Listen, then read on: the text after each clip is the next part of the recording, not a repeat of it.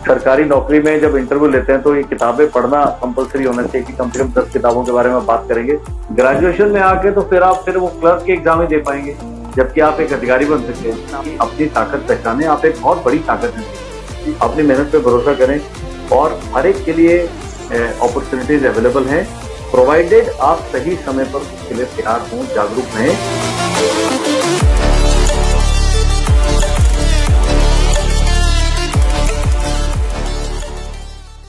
Sir एक एक है जो जिसका पैशन है आर्मी में जाना। पर उसकी फैमिली अच्छा। चाह उसकी फैमिली जो है वो बिज़नेस में है पहले से ही। और वो हम्म। चाहती है कि वो बिज़नेस करे आगे चलकर। तो उसे क्या छोड़ना चाहिए? देखिए ऐसे जो लोग हैं जिनका पैशन अपने परिवार के जो ड्रीम्स हैं उन्होंने सपने देखे हैं उनसे नहीं मिलता है। तो दो तरीके हैं। एक तो है कि अपने परिवार वालों को अपने पैशन के बारे में जागरूक किया जाए, उनको बताया जाए। और एक जैसे आर्मी में एक शॉर्ट सर्विस कमीशन होता है। पाँच साल के लिए आप सेना ज्वाइन करें तो छोड़ दें। तो अगर आपके फादर साहब और मदर मान जाते हैं तो आप शॉर्ट सर्विस ऑफिसर के रूप में ज्वाइन कर सकते हैं। अब कई हैं जो बहुत बड़े हैं, बिज़नेस भी कर रहे हैं, लेकिन यूनिफॉर्म भी पहनना चाहते हैं। उनके लिए टेरिटोरियल आर्मी है। उसमें वो आ सकते हैं। एनसीसी में एनसीसी में जो एनसीसी के अधिकारी हैं, वो फुल टाइम सोल्जर्स नहीं होते, लेकिन उनको भी यूनिफॉर्म पहनने का मौका मिलता है। तो ऐसे कई चीज़ें हैं, जहाँ पर आप अपने परिवार के साथ, उनकी ड्रीम के साथ, अपने ड्रीम को मिला सकते आजकल के जो पेरेंट्स मैंने देखा है, वो अपने बच्चे को सही गाइड करते हैं और बहुत सारा एडजस्ट करते हैं, लेकिन फिर भी कई परिवार ऐसे हैं, जहाँ पर माताजी, पिताजी सेना में बच्चे को भेजकर खुश नहीं क्योंकि उन्हें लगता है कि शायद हमारे बच्चे के लिए कुछ और चीज़ अच्छी है, और मैं एकदम से उनको गलत नहीं कहूँ। कि वो पेरेंट्स बिल्कुल गलत हैं और आप उनको छोड़ के केवल अपना अपना करें। तो पहले आप उनको जागरूक करें, उनके साथ बातचीत करें। हर चीज़ बातचीत द्वारा हल हो जाती है और एक मध्यम मार्ग निकालें कि भाई शायद मैं ये भी कर सकता हूँ और ये भी कर सकता हूँ। लेकिन अगर माता जी का आप अकेले बैठे हैं, वो नहीं माता जी चाहती हैं कि आप सेना में जाएँ तो फिर बिना बात के न जाएँ क्योंकि वो माता जी या पिताजी बहुत ज़्यादा तंग रहने वाले हैं और उनको शायद कंफर्टेबल फीलिंग नहीं आएगी। तो हम चाहते हैं कि दूसरों के जो सपने हैं हमारे बारे में, उनका भी ध्यान रखें। अब सेना के बारे में पैशन बहुत अच्छा है। तो आप अपना फ़िज़िकल फिटनेस कर सकते हैं, सही। आप गेम्स खेल सकते हैं, सैनिकों से मिल सकते हैं और अपना काम करते हुए आप टेरिटोरियल आर्मी ज्वाइन कर सकते हैं। तो आप अपना माताजी, पिताजी की बात भी रख सकते हैं और आपकी बात भी रहेगी। ये भी दोनों आप काम कर सकते हैं। हाँ जी। ओके सर सर हमने ऑब्ज़र्व किया है आपकी पोस्ट वगैरह देखे और इंटरव्यू वगैरह देखे हैं कि आप बहुत क्रिएटिव इंसान है। तो इसकी क्या राज है? देखिए कुछ तो क्रिएटिविटी होती है वो गॉड गिफ्टेड होती है। अब जैसे जाकिर हुसैन साहब तबला बजाते हैं अगर मैं दस साल भी वैसे कोशिश करता हूँ तो मेरे को शायद तबले का बेसिक वो भी नहीं आएगा। एक तो गॉड गिफ्ट है। कई बच्चे हैं कई लेडीज़ हैं बड़े हैं, इतना अच्छा गाना गाते हैं कि शायद हम उनको नहीं कर सकते। कुछ तो अंदर से आता है। और कुछ जैसा मैंने बताया कि आपने अपने गुण को पहचान के उस पर इन्वेस्ट करना है, उस पर मेहनत करनी है। तो मुझे पढ़ने का बहुत शौक है, मुझे घूमने का बहुत शौक है, मुझे लोगों से बातें करने का बहुत शौक है। और इससे क्या होता है कि अपनी क्रिएटिविटी को बल मिलता है। जैसे अभी मैं आपसे बातचीत कर रहा हूँ तो मैं आपसे भी सीख रहा हूँ। और क्रिएटिविटी सीखी नहीं जा सकती, लेकिन पॉलिश की जा सकती जैसे अगर आप अच्छा गाना गाते हैं तो उसमें और अच्छा करना चाहते हैं तो आप एक अच्छे गुरु को चुनिए, अच्छे किसी पैशन को फॉलो एक वो हो गया। दूसरा है कि उसको टाइम दीजिए पढ़िए, उसके बारे में और रिसर्च कीजिए। अगर आपको इंटरनेट का शौक है, आप एक एथिकल हैकर बनना चाहते हैं, आपको कुछ प्रोग्राम लिखने का शौक है। आजकल छोटे छोटे बच्चे हैं जो वेब डिज़ाइनिंग कर रहे हैं, जो ऐप डेवलप कर रहे हैं। तो ये सब ये सब क्रिएटिविटी कैसे है? क्रिएटिविटी केवल ये नहीं है कि केवल लिखने और पढ़ने में ही है। हर जगह पर क्रिएटिविटी अगर आप अपने घर में लेआउट करेंगे फर्नीचर उसमें भी क्रिएटिविटी लाई जा सकती है। तो मुझे ठीक है, कुछ थोड़ा बहुत लिखने का, पढ़ने का शौक अंदर से था और कुछ मैंने उसको मरने नहीं दिया, उसको सपोर्ट किया। और यंग लिसनर्स को मैं यही कहना चाहूँगा कि आप भी क्रिएटिव हो सकते हैं, आप भी अपना ड्रीम को परस्यू कर सकते हैं। लेकिन आप उसके लिए टाइम दें। आप उसके लिए थोड़ा अपना तैयारी करें। आपको एफर्ट लगाना पड़ेगा। अपने आप कुछ भी नहीं होता। किताब पढ़ने का शौक किताब खरीदिए ना, पढ़िए। आपके पास किताब खरीदने के पैसे लाइब्रेरी जाइए। लाइब्रेरी नहीं एक्सेस है तो इंटरनेट पर मोबाइल पर इतने सारे हज़ारों किताबें पीडीएफ के फॉर्म में फ्री उपलब्ध हैं, उनको डाउनलोड कीजिए पढ़िए। तो जो भी आप करना चाहते हैं, अगर आप उसके लिए समय निकालते हैं तो आप पक्का अच्छा कर पाएँगे। सर ई बुक पढ़ना ज़्यादा इफ़ेक्टिव है या किताब फ़िज़िकल किताब? ये तो इंडिविजुअल सवाल है जी। ये हर एक आदमी है कई लोग हैं जो ऑडियो बुक्स पढ़ते हैं। वो कहते हैं कान में ईयरफोन लगाए मैंने किताब कोई और पढ़ दे उससे ठीक है। कोई लोग हैं जो पूरी किताब पढ़ेंगे नहीं वो कहेंगे इस किताब के बारे में जो मोटी बातें पढ़ लेता हूँ समरी पढ़ लेता हूँ तब हो जाएगी किताब। कोई जैसे हमारी उम्र के लोग हैं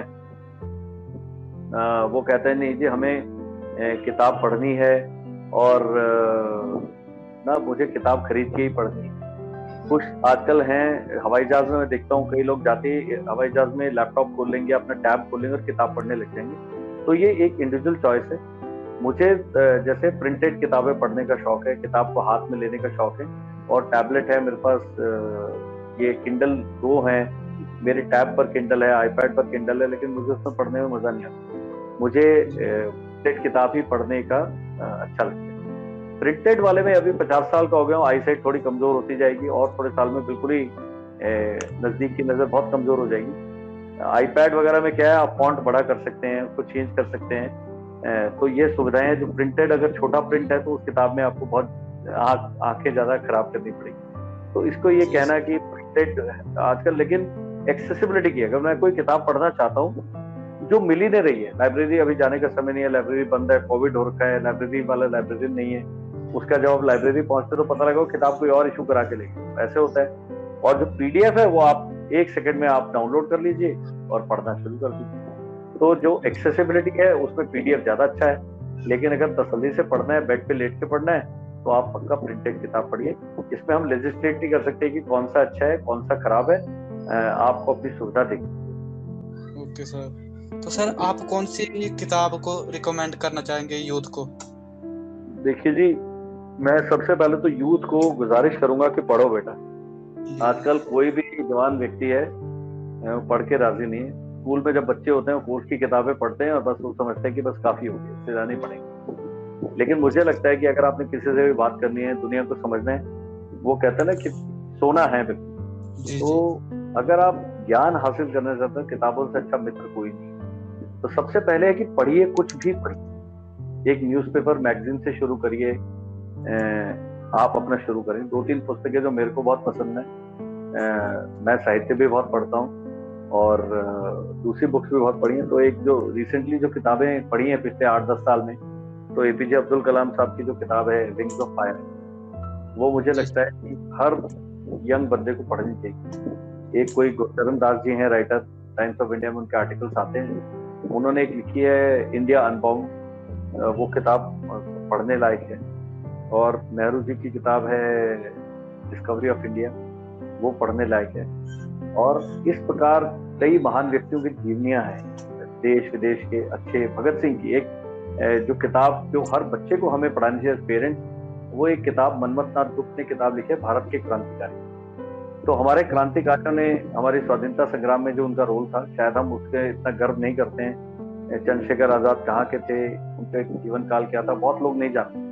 उससे ज़्यादा एम एस धोनी और सुशांत सिंह राजपूत को जानते हैं और इन सब जीवनियों के बारे में लोग पता नहीं क्या कहते हैं। लेकिन मैं जानना बताना चाहता हूँ कि अशफाक उल्ला खान कौन थे और राजगुरु कौन थे वीर सावरकर कौन थे और भगत सिंह कौन थे इसके बारे में ये मेरे ख्याल से नेशनल हीरो से भी बने इनके बारे में तभी हमें गर्व होगा अपने देश पर इसके वीरों पर। उसके बाद जो हमारे जो धर्म से रिलेटेड किताबें हैं जो हमारे धर्म नहीं कहूँगा जो हमारी संस्कृति से है महाभारत है और रामायण है, ये जो दो ग्रंथ हैं इतने इनमें जीवन की अच्छी बातें हैं, ये भी अगर पढ़ा जाए तो इससे जीवन को समझने का बहुत अच्छा मौका मिलता है। ये पक्का पढ़े। हमारी गुरबानी कुरान शरीफ है, और बाइबल है, हर एक में जो मानवीय संबंधों की जो अच्छी अच्छी बातें हैं, समाज में जीने की जो अच्छी अच्छी चीज़ें हैं इन सबसे जो रिलेटेड चीज़ें वो यूथ को पढ़ना चाहिए। स्कूल के करिकुलम में बहुत सारी किताबें हैं, उनको पढ़ना चाहिए। बहुत अच्छी कहानी है उनको हम समझना चाहते हैं। हम केवल एग्ज़ाम देने के लिए पढ़ते तो मुझे लगता है कि एक्स्ट्रा क्रेडिट के लिए नई शिक्षा पॉलिसी में एजुकेशन मिनिस्टर को जाएगी। भाई, ये एक्स्ट्रा क्रेडिट चाहिए तो एक आधी किताब पढ़ के उसके बारे में अपने आप कुछ ऐसे लिखिए, कुछ प्रेजेंटेशन दीजिए तो लोगों में पढ़ने का शौक पैदा होगा। सरकारी नौकरी में जब इंटरव्यू लेते हैं तो ये किताबें पढ़ना कंपलसरी होना चाहिए कि कम से कम दस किताबों के बारे में बात करेंगे तो शायद यूथ पढ़ने लगे तो मैं चाहता हूँ कि आप कुछ भी पढ़ें न्यूज़पेपर से शुरू करें मैगजीन से शुरू करें, और ये चार पाँच जो अच्छी किताबें हैं, आप, जो मुझे अच्छे लगते हैं, ज़रूरत, ज़रूर नहीं कि आपको अच्छे लगे। मैंने प्रेमचंद पूरा पढ़ा है इंग्लिश के कई राइटर्स हैं पूरे पूरे पढ़ लिए लेकिन कहीं से अपने देश के बारे में, अपने प्रदेश के बारे में, अपने रीति रिवाज के बारे में संस्कृति के बारे में जो भी किताब आपको मिले और उसको अनबायस तरीके से पढ़े कोई अपना ओपिनियन ना पहले से धारणा बना के ना पढ़े उस किताब से अच्छी बातें ग्रहण करें और जो नहीं ठीक लगता है उसको छोड़ तो पढ़ने से आपका मानसिक बौद्धिक विकास होता है इसका कोई तोड़ नहीं है यूट्यूब से टिकटॉक से फेसबुक से व्हाट्सएप से वो ज्ञान आप हासिल नहीं कर सकते जो आप एक प्रॉपर रिसर्च वाली किताब से। जी सर जी। तो सर एक मोबाइल स्मार्टफ़ोन जो है वो यूथ की क्रिएटिविटी को मार रहा है। जैसे कि फिफ्थ में है एट्थ स्टैंडर्ड में है तो उनके पास स्मार्टफ़ोन है सिक्स सिक्स के तो आपकी क्या राय इसके बारे में?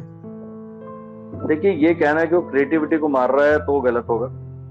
लेकिन ये है कि अति अति जो है किसी भी चीज़ की अच्छी नहीं। हमने मोबाइल फ़ोन बहुत पहले एक फ़ोन होता था ये कंप्यूटर भी है कैलकुलेटर भी है किताब भी है।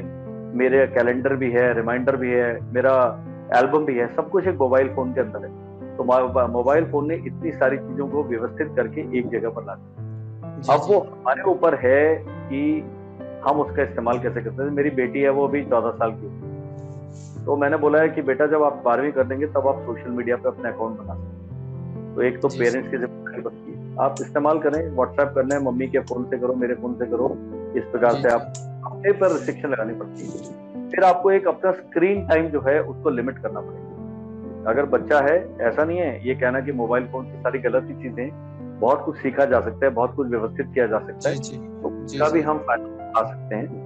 पर पेरेंट्स को पेरेंट्स क्या करते हैं बच्चे को मोबाइल फ़ोन ले दिया टैबलेट ले दिया कंप्यूटर ले दिया वो सोचते हैं मेरी ज़िम्मेदारी खत्म हो तो वो गलत है।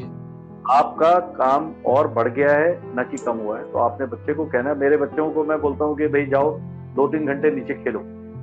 वो जाते खेल खेलने उस समय मुझे पता है कि वो मोबाइल टैबलेट वगैरह सब घर में छोड़ के जा रहे हैं। और बेटी को यह है कि जो उसका पढ़ने के लिए जो टैब है वो नीचे नहीं जाएगा घर से बाहर नहीं जाएगा उसमें सिम कार्ड नहीं होगा। तो आप ह्यूमन इंट्रैक्शन को खत्म कर रहे हैं। वो अपने दोस्तों के साथ झगड़ेंगे नहीं खेलेंगे नहीं तो उन्हें मानवीय संबंधों की समझ नहीं आएगी बाकी जो। बड़ों के लिए तो एक आप अपना डिसिप्लिन जो है उसको आप कीजिए। तो तीन चार घंटे आजकल कम से कम लोग किसी न किसी स्क्रीन पर ताक रहे होते हैं झाँक रहे होते हैं। उसको थोड़ा नियंत्रित करना ज़रूरी है। तो मान लीजिए कि नौ बजे आप घर का इंटरनेट ऑफ़ कर दें और अपना सोएँ क्योंकि हमारी स्लीप डिस्टर्ब हो जाती है। सेम बच्चों की स्लीप डिस्टर्ब होती है। और उनकी आँखों में इतनी तेज स्क्रीन को घूरने से बहुत ज़्यादा फ़र्क पड़ता है। उनके इश्यूज़ होते हैं। और सोशल मीडिया पर और इंटरनेट पर इतना उल्टी पुल्टी चीज़ें हैं लेकिन इसके लिए कंट्रोल्स आते हैं इसके लिए आपको उनको गाइड करना है। बच्चे आप जिसको मना करेंगे पक्का देखेंगे। लेकिन अगर गलत का मतलब समझाएँगे बताएँगे कि इसका कोई फ़ायदा नहीं एक समय है जब आप इसको हैंडल करने के लिए होंगे तो आप करें। तो पेरेंटल कंट्रोल होते हैं। उनका जो साइबर हाइजीन है उसके बारे में जागरूक रहें। और आप नहीं कर सकते तो इसके बारे में बहुत सारे काउंसलर्स हैं उनसे सलाह लें। और बच्चा अगर स्ट्रीम की तरफ़ जा रहा है तो शायद उसको मेडिकल और साइकेट्रिक हेल्प की भी ज़रूरत हो सकती है। तो ये माँ बाप की उनके बड़े भाई बहन की ज़िम्मेदारी बनती है। तो यूथ को क्या संदेश देना चाहेंगे कि अपने करियर को किस तरह से परस्यू करें? यूथ को मैं एक संदेश देना चाहूँगा कि जाग जाए। लोग क्या करते हैं कि वो सोचते हैं कि अभी हम स्कूल में हैं तो कोई ना कोई हमारा ख्याल रख लेगा कोई ना कोई हमारे लिए कर देगा कोई नहीं सब कुछ आपने अपने आप करना। अपने करियर के बारे में जब आप नौवीं में होते हैं दसवीं में होते हैं तब से सोचना शुरू। ग्रेजुएशन में आके तो फिर आप फिर वो क्लर्क के एग्ज़ाम ही दे पाएँगे जबकि आप एक अधिकारी बन सकते हैं। आप अपनी क्वालिफिकेशन के हिसाब से अगर आप पाना चाहते हैं लाइफ में कुछ तो बहुत पहले तैयारी करें। पढ़ें फिजिकली फिट रहें और अच्छा सोचें। कई हैं वो नेगेटिव सोचते हैं। मेरे पास एक इंस्टाग्राम पे भाई साहब आए वो कहते हैं सर कुछ पैसे लेके हमारे बेटे को भर्ती करा। ऐसे शॉर्टकट्स हम्म। की तलाश ना करें। अपनी मेहनत पे क्यों? आपको अपने पर भरोसा नहीं है ठीक है कि नहीं? तो इस प्रकार से यूथ को अपना थोड़ा आ, सोच में बदलाव लाने की ज़रूरत है। पॉइंट नंबर एक।